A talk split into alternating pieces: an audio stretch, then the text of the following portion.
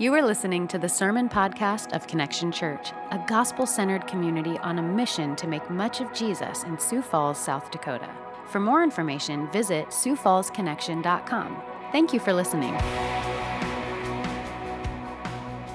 We're going to be in Matthew chapter 17. It's going to be Matthew is the first of four gospels. Gospel is simply the word for good news. And so Matthew, Mark, Luke, and John are the first four books of the New Testament, and they're uh, Matthew, Mark, Luke, and John's account of Jesus' life, death, resurrection, what he has come to do on our behalf. So if you, don't be afraid of the table of contents. Um, we don't do that here. We don't shame people for not knowing their Bible. Um, so please use that get there however you can, maybe a devo- device. Google will help you. Um, Google's really good at not shaming you sometimes. Um, so get there however you can. We're going to be in Matthew chapter 17. So Matthew is a tax collector um, who is transformed by the, the calling of Jesus to follow him. And by the inspiration of the Holy Spirit, he gives us his account of all that Jesus has come to accomplish. So we have seen Matthew introduce us to Jesus in many ways. So, some, some of those were, uh, remember, his miraculous birth, um, his extraordinary healings, his, his other miracles, and his astonishing teaching throughout the book. Think uh, the Sermon on the Mount. They were astonished at it, right? That's how that ends. He also introduces us to Jesus by introducing us to people who don't quite understand or get Jesus. We've seen this many times, and we'll see it again in our text today. People who encounter Jesus and completely miss him. People who even walk with him and don't understand. All the way up to chapter 16, um, I think it's important to to this will help set the context for where we're at but in chapter 16 where jesus takes them to, to the northeast regions right this is going to be like the gentile regions. This is going to be territory where they're not recognized or known. And when they're least likely to be recognized he wants to teach them something about who he is. This is where jesus asks the two questions who do they say that i am and who do you say that I am. We see the great confession of Peter that Jesus is the Christ, the Son of the living God, but, but we saw that Peter didn't say that on his own uh, merit or his own wit. Thank you. There was a re- revelation from God Himself. He imparted this knowledge of who Jesus is to him. And on that profession, Jesus says that this is what I'm going to build my church on upon a people who proclaim that what God has done, namely sent a remedy for the brokenness and sin that has been caused in this world, his son. He has sent his son. Following this, we see Jesus predict his death and resurrection for the first time. And Peter takes him aside, again, missing it missing the hope of the resurrection. Peter says, No way is this going to happen to you. Jesus pulls him aside, and while he just told him that God is revealing things to him, he turns and says, says, Get behind me, Satan, for you're a hindrance to me. You're not setting your, things, your eyes on the things of God, but on the things of man. So that's where we've been, and then we find ourselves in chapter 17. So, what we'll find um, in chapter 17 is kind of broken up into multiple sections. Um, the, first time, the first week in chapter 17, we saw the divine glory of Jesus where Jesus takes a few of his disciples up a mountain where he, they see him transfigured, and with him are Moses and Elijah. Moses to point that Jesus is the fulfillment of the law, and Elijah to point to the fulfillment of the prophets. The glory of Jesus is revealed to them. And then last week, we considered the patient power of Jesus as he rebukes a demon. This week, we'll be invited to consider the willing sacrifice of Jesus the certain victory of Jesus and the humble authority of Jesus.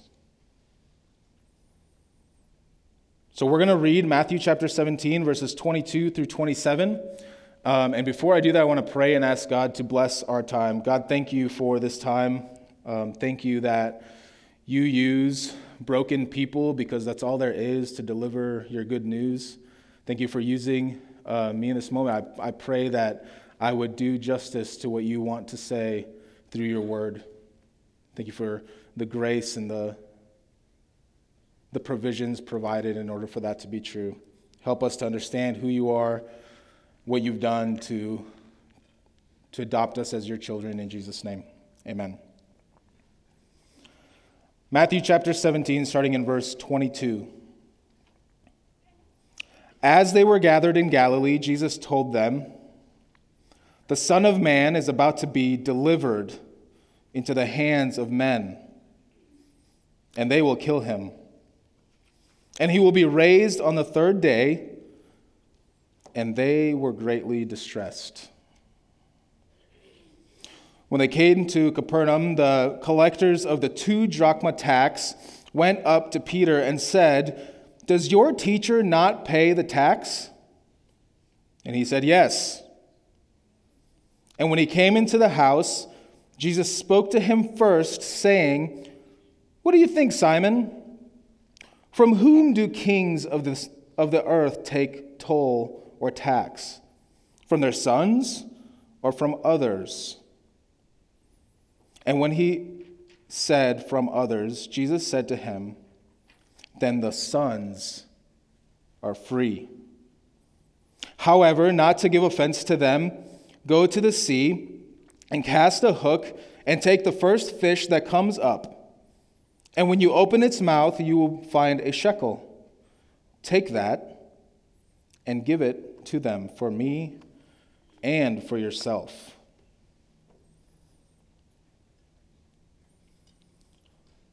Jesus is not subject to anyone. He cannot be forced into anything.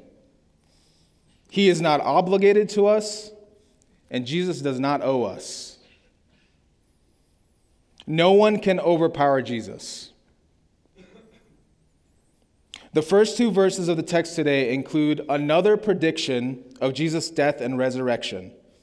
In chapter 16, we see a similar prediction eh, of, of it, and I want to put, um, put it into context and compare the two. So if you flip back a couple pages, maybe it's one page.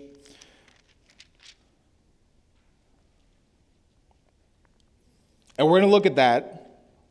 In chapter 16, he tells the disciples that he must go to the cross. He must. There is something that Jesus has come to accomplish on your behalf and mine, and it requires him to go to the cross. He must. Here in chapter 17, he uses a different phrase. He says that he will be delivered. In other words, he will be handed over. Or worse, he will be betrayed.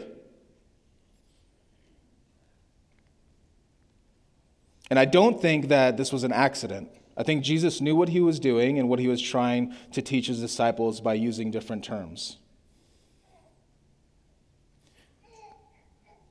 And here it is. So, not only does Jesus go to the cross because he must, he is delivered to prove to us that he is willing. Not only does Jesus go to the cross because he must, he is delivered to prove to us that he is willing. No one can force Jesus into anything. He goes not only because he must, but to show you and I exactly what he is willing to do. That the hands of the humans that he created would be the very hands with which he is delivered into the authorities by the will of the Father. He is willing. Maybe that's all you needed to hear today. He's willing. Rest in that. He didn't do it out of obligation because he couldn't weasel his way out of it. He did it because he wanted to. For the joy set before him, the Bible tells us, he died for you and me.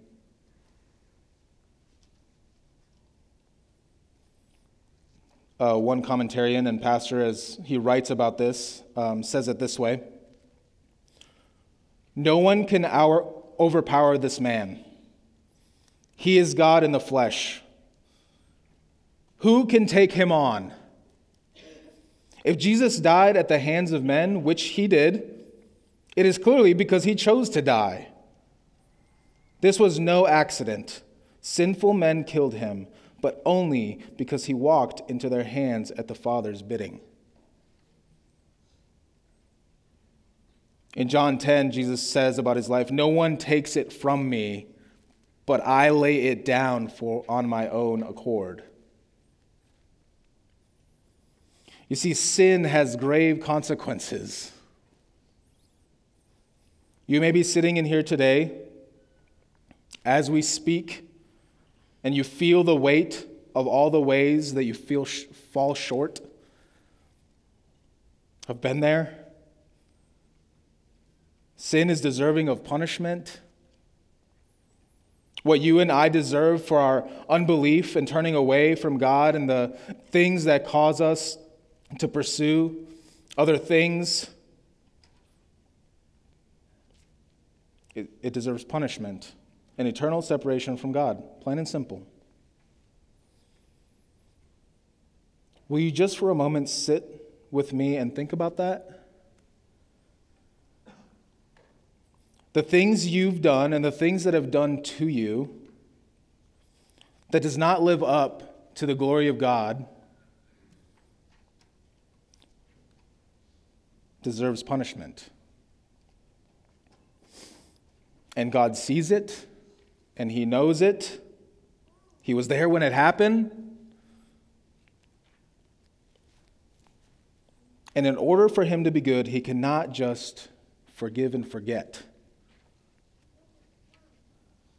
He can't be good and leave sin unpunished. Somebody needs to pay.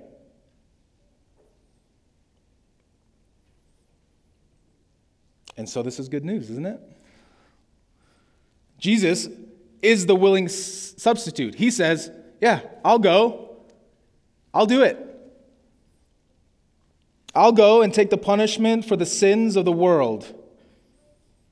And this is the Father's good pleasure to send him. Which leads us to the next thing that we're invited to consider. We see the willing sacrifice of Jesus. He can't be forced. So when it says he's delivered, it's kind of like, well, kind of. He willingly goes. And then he says, And I will be raised on the third day. And they were greatly distressed. The disciples missed Jesus again. Did you see their response? They were greatly distressed. Mark and Luke record this, um, and they use the words, they did not understand. Matthew says they were distressed. And I looked up the definition of distress suffering from anxiety, sorrow, or pain. So they heard Jesus say, I'm going to die, they're gonna, I'm going to be handed over, and they're going to kill me, but don't worry. That's not how it ends. And their response was anxiety, sorrow, pain. Some translations say they grieved. They were grieved. The first time Jesus tells them in chapter 16 that he's going to be killed, but he will be raised again, Peter rebukes him. And now we see the disciples hear this and are overwhelmed with great sorrow. For the second time, Jesus, in effect, is saying, Don't worry, this doesn't end in death. And for the second time, his disciples miss it. It can be easy on this side of the resurrection to think they're idiots or, you know, like, what are you doing? But we know what this looks like. We see this all the time. I can tell you that Jesus rose from the dead, and as sure as his resurrection is true, so is your security in him. I can tell you, I can stand here and tell you that Jesus died and he was like, dude, like dead. Like actually dead. But it wasn't the end of the story. And if it was, that'd be soul crushing. Come and see where he lay. He's not here, he's risen. Your eternity and mine is paid for by the willing sacrifice of Jesus, secure in his resurrection. I can tell you all that, and you might still go, yeah, but what about, you know, the future and security of my job, my marriage, my singleness, my finances, my family, my church, my country, my president, God help us, not my president. As soon as you say, yeah, but, we've missed it. Each week we, we gather here for an hour or so and we sing together about the good news of Jesus' resurrection and we try to yell at you about it. And what do we leave here talking about?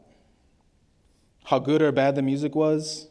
how long or short the sermon was, how welcoming or not welcoming the people were, how loud or quiet the kids are, how loud or quiet the adults are, I guess, too. It's okay, we like that. I like, give me some amens and mm. Thank you. but what do we, what do we leave here talking about? There are a million things that we talk about as we leave this place each Sunday. My prayer is that we would leave here thinking one thing, and that is Christ and Him crucified, buried, risen for your salvation and mine. That's it. And that the Holy Spirit would keep reminding us every time we forget. Do not miss this. If you're leaving here today and you remember one thing, or talk about one thing, remember and talk about that. That the God of the universe, who made everything perfect, sees your sin and mine and cannot leave it unpunished. He sends his son to take the penalty that we deserve, nails it to the cross with him, Colossians tells us, and then he's raised victoriously on the third day. Don't buy into anything else. Please.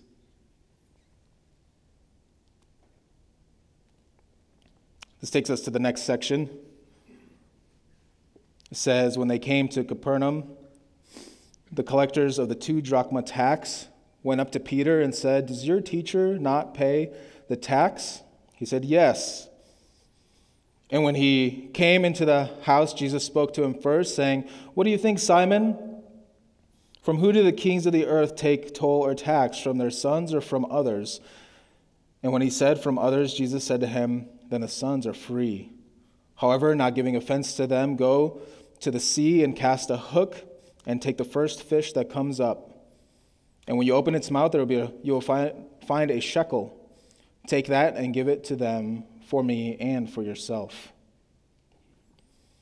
There is so much here. Um, this is not usually the first section of Matthew that people think of when they think of the book of Matthew.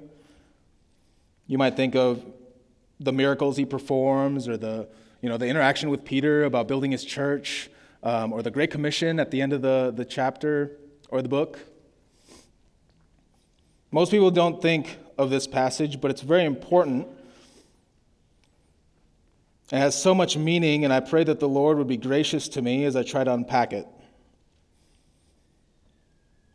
It has application for us for our ministry, for our church, for our mission. But before we get into all of that, um, there are some observations here that I think are important in order for us to understand what's going on. So we first we see them that they're going to take a tax.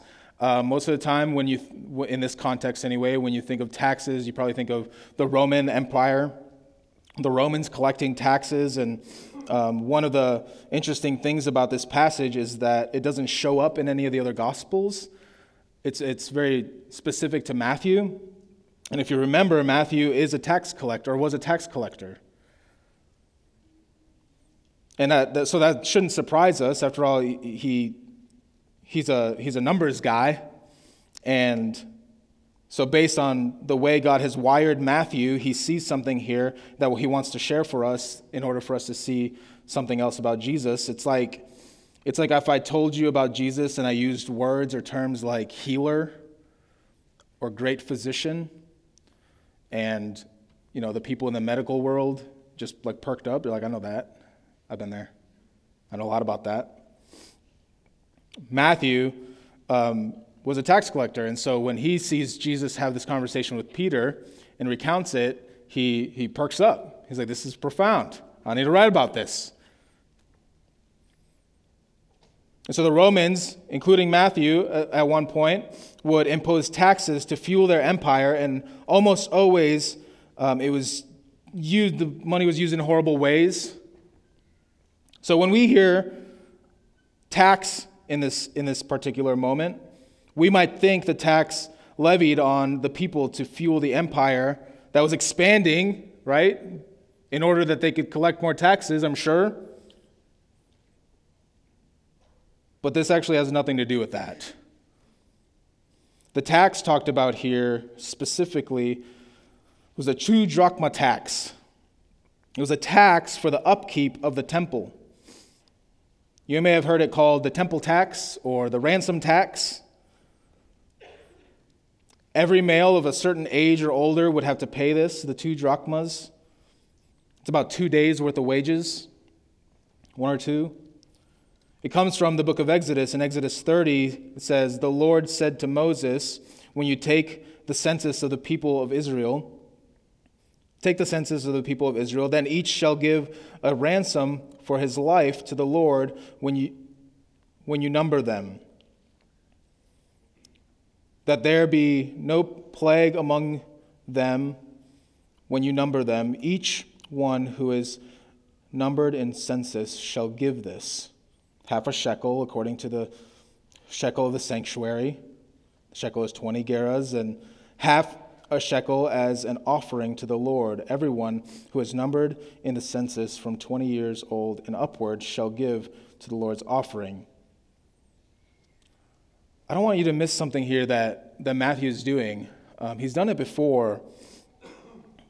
And even here, we see little hints that Matthew is throwing out to us about who Jesus is. Jesus takes the place of sinners. Sinners were paying these taxes. This was a tax paid by sinners for atonement. We are already hearing and being reminded of the gospel by the way Matthew recounts this, aren't we? Jesus ends up paying the tax in order to say, I take the place of sinners. So this wasn't a civil tax, this wasn't like a tax you, and you'd think. Uh, it was paid by sinners for atonement and access to God in the temple. It's how the priests and the facilities were funded. They didn't pass around an offering plate, they collected this tax. I don't know why I went like this. We don't do that. Anyway.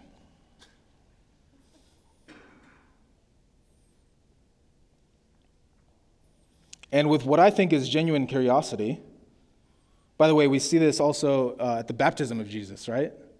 John the Baptist is like, wait, I should be, you should be doing, get it? Like, no, I'm in the place of sinners. And with what I think is great curiosity, they ask Peter,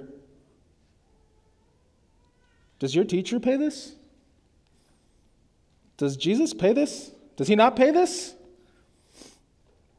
Now, whether they expected it from Jesus or not isn't clear. Uh, but they may have been asking with genuine curiosity. Because remember, they were back in a place where they were recognized. And so these people may have seen Jesus speak with authority, for example, heal people.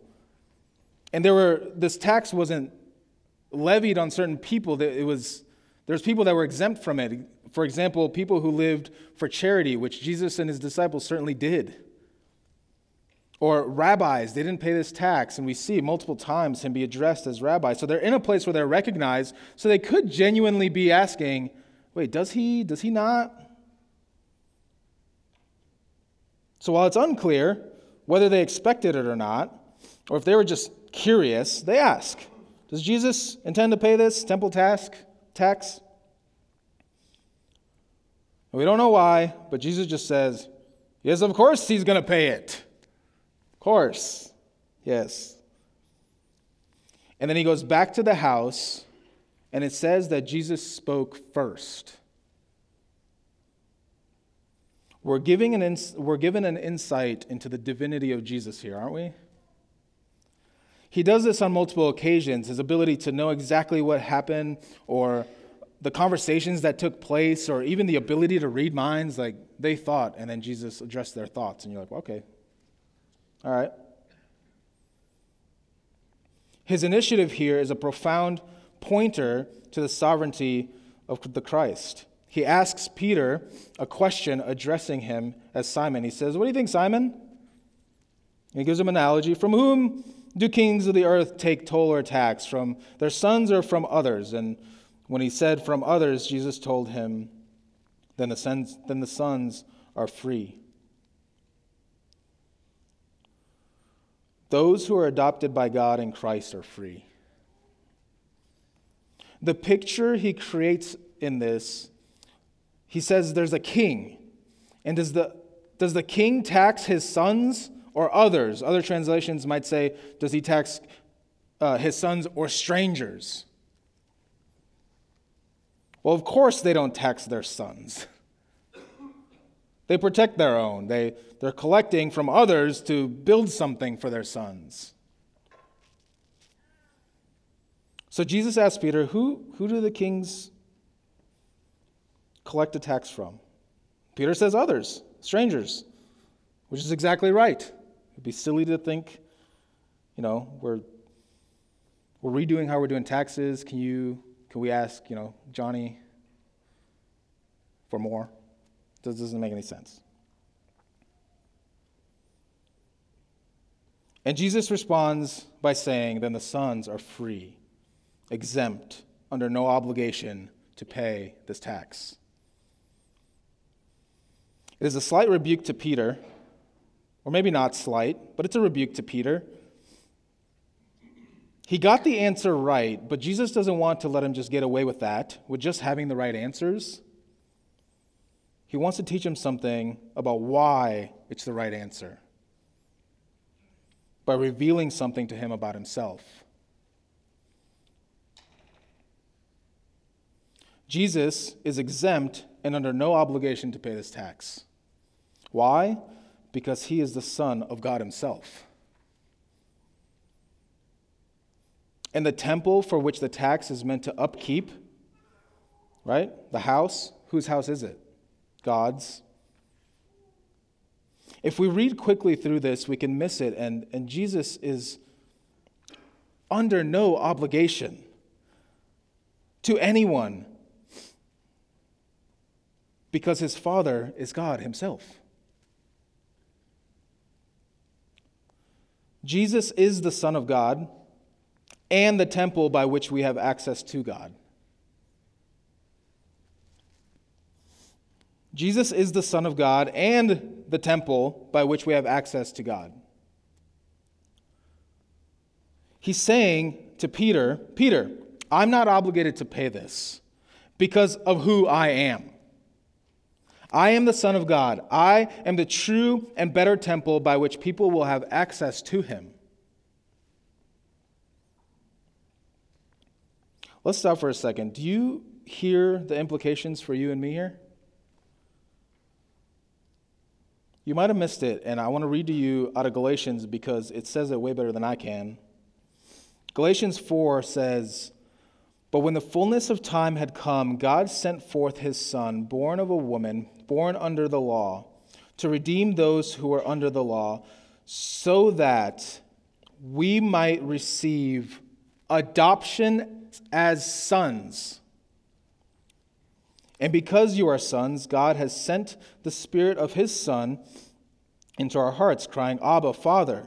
So you are no longer a slave, but a son. And if a son, then an heir through God. Because of what God has done in Christ, we are now adopted into his family, and therefore we are free. He invites us into this kind of sonship. You and I are now brothers and sisters of Jesus. He is our big brother, sharing all the benefits that come with that title, right? Namely, freedom. So, is this saying that Christians shouldn't pay taxes? No, please pay your taxes. Don't mess with the IRS. We will see the implications of this for us in the next couple of verses. Because even though he is under no obligation to pay it, he does it anyway. So he says to Peter, However, not to give offense to them, go to the sea, cast a hook, and take the first fish that comes up, and when you open its mouth, you will find a shekel. Take that and give it to them for me and for yourself. Jesus is showing his miraculous provision here, isn't he? But first he says, however, not to give an offense to them. He's saying that he will pay this, but not because he's obligated, because he's not obligated, but because he doesn't want to unnecessarily cause anyone to stumble away for seeing him for who he is. He considers the tax collector. Imagine that. Jesus denies his rights in order to bless others. He likely considered what this tax collector might have to go through if he does not collect this tax. What he might experience, or even what he might do in order to maybe force his way through it. So he provides for it through miraculous means. He sends Peter to drop a hook. Uh, one pastor I heard talk about this. I'm not a fisherman. I was like, man, I don't have any fishing analogies. This is, I'm going to need the Holy Spirit here. And so here we go. I'm just going to tell you what somebody else said. This one. One pastor I heard say, talk about this was describing what it's like to go fishing, and he, he and I've, I've I have been a couple of times, and it's just waiting. And I know what you're thinking. If you're a fisherman, you're probably like, yeah, but it's the experience and like being in nature. I was like, okay, well then call it that. Don't, don't call it fishing if it's just waiting. Anyway. Jesus loves people who go fishing. He calls them to be his disciples, but he does call them away from it. So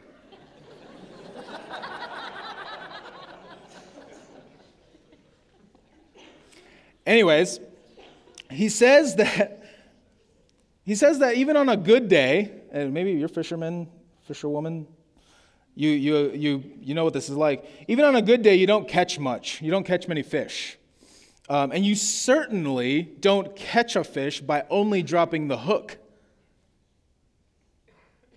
There is no reason that Jesus, one, couldn't have just made a shekel appear out of thin air. Um, and so I like to think like all the miraculous means, like all the wow, that would be crazy. So I just like picture on the other side of the Sea of Galilee, a guy like drops four days of wages accidentally into the sea, 400 bucks, I don't know how much you make a day. And then a fish grabs it and swims all the way to the other side of the Sea of Galilee. And Peter drops a hook, and it's like, wow, that looks delicious. I'm going to eat that hook. And boom, what? That's silly. But here's, here's what I think we get from this what Matthew is trying to show us about Jesus. Sometimes Christians will need to do things in this world that we are not obligated to do for the sake of our mission.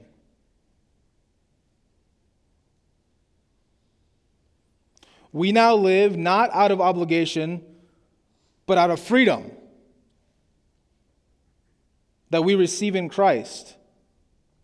Sometimes there will be things because because we are obligated to Christ and his kingdom that we will not be obligated to in this world, on this earth.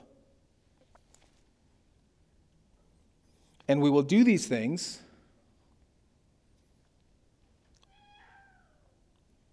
not because we're obligated, but because we're on a mission. This will happen. You will have to go places that you're not obligated to go. You will have to love people that you don't think you're obligated to love. You will have to do things that you are not obligated to do. This will happen. And Jesus, by miraculous means, will provide everything you need in order to do so.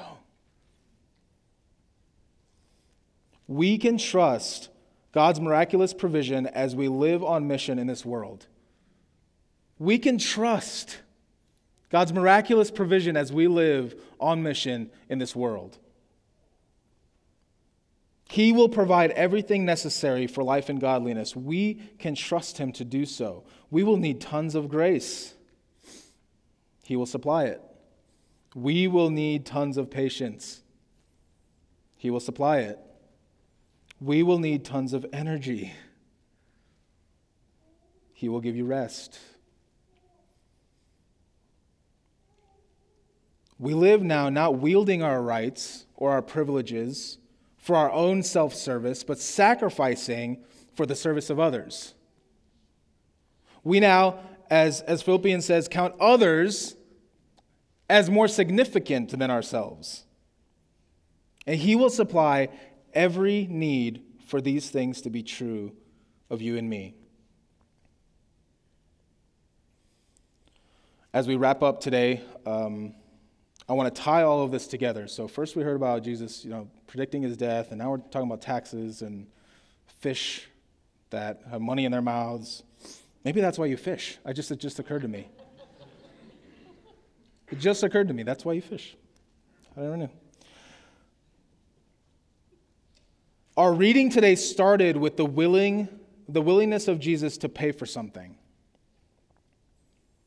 Jesus is not obligated to pay the temple tax, and he surely is not obligated to pay for the debt for your sins and mine. But he does it anyway. Jesus is not obligated to anything. Why would we think that he's obligated to pay our debt? Every opportunity he had to back out, he should have. He had every right to. But did you hear it? He laid his rights aside in order to bless those who he came to save. He laid his rights aside to pay the debt that you and I owe to the King of the universe for our sins. Every opportunity he had, he should have, man, if it was me, I would have backed out. Been like, forget these people. There's not a single thing that you can do, will do, will do, have done, or have thought for which Jesus did not willingly already make provision for. Not a single thing. And that's good news. And it's available for all who might believe. So, how do we respond to this? I think in a couple of ways. one, because of, because of what Jesus has done, we now live for his glory and his fame. We live for the fame and glory of Jesus. As we've studied this book, I hope we've had the end in mind. Where in Matthew 28, he calls us to a mission. This whole thing ends in a mission go, make disciples of all nations. Have you looked around? The world needs this hope, do they not? We need it. There's people in this room who need this hope. There's people in your workplace who need this hope. There's people in your home that need this hope. There's people in positions of power and authority that need this hope. There's people in countries that we've even forgotten exist who need this hope. There's people in schools. There's people, goodness help us, in Walmart. Pay attention. The Lord is giving you opportunities to tell people about the hope that you have that they, that they don't. I often invite my gospel community to pray for awareness uh, because I think the, the Lord gives you opportunities, gives me opportunities, and we just miss it. It's just like, I didn't see anybody who's not a believer today. It's like, so we ask the Holy Spirit to to open our eyes and see all the opportunities that He's placed around us in order to share the hope of Christ. We pray for humility, right? Last week, we saw we don't hide our need, our own need for this. You don't need to know all the answers. We can be like the blind man whose sight was restored. I don't know what you guys are talking about. All I know is that I was blind and now I'm not blind anymore.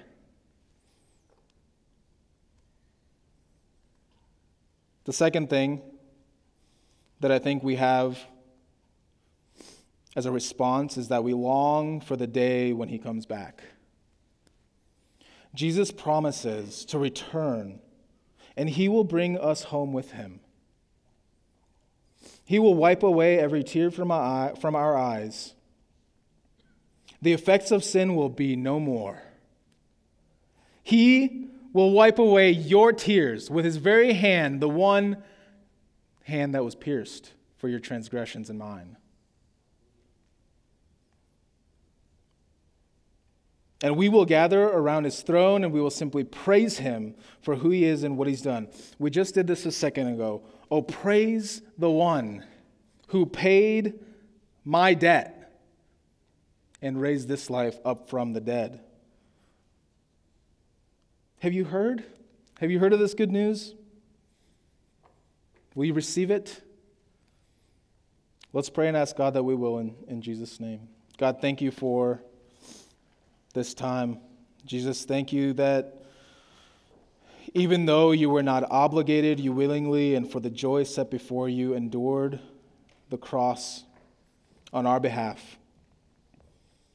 You have taken all that is broken about us and about this world, and you have brought it with you to the grave. And while those things could not, you rose victoriously.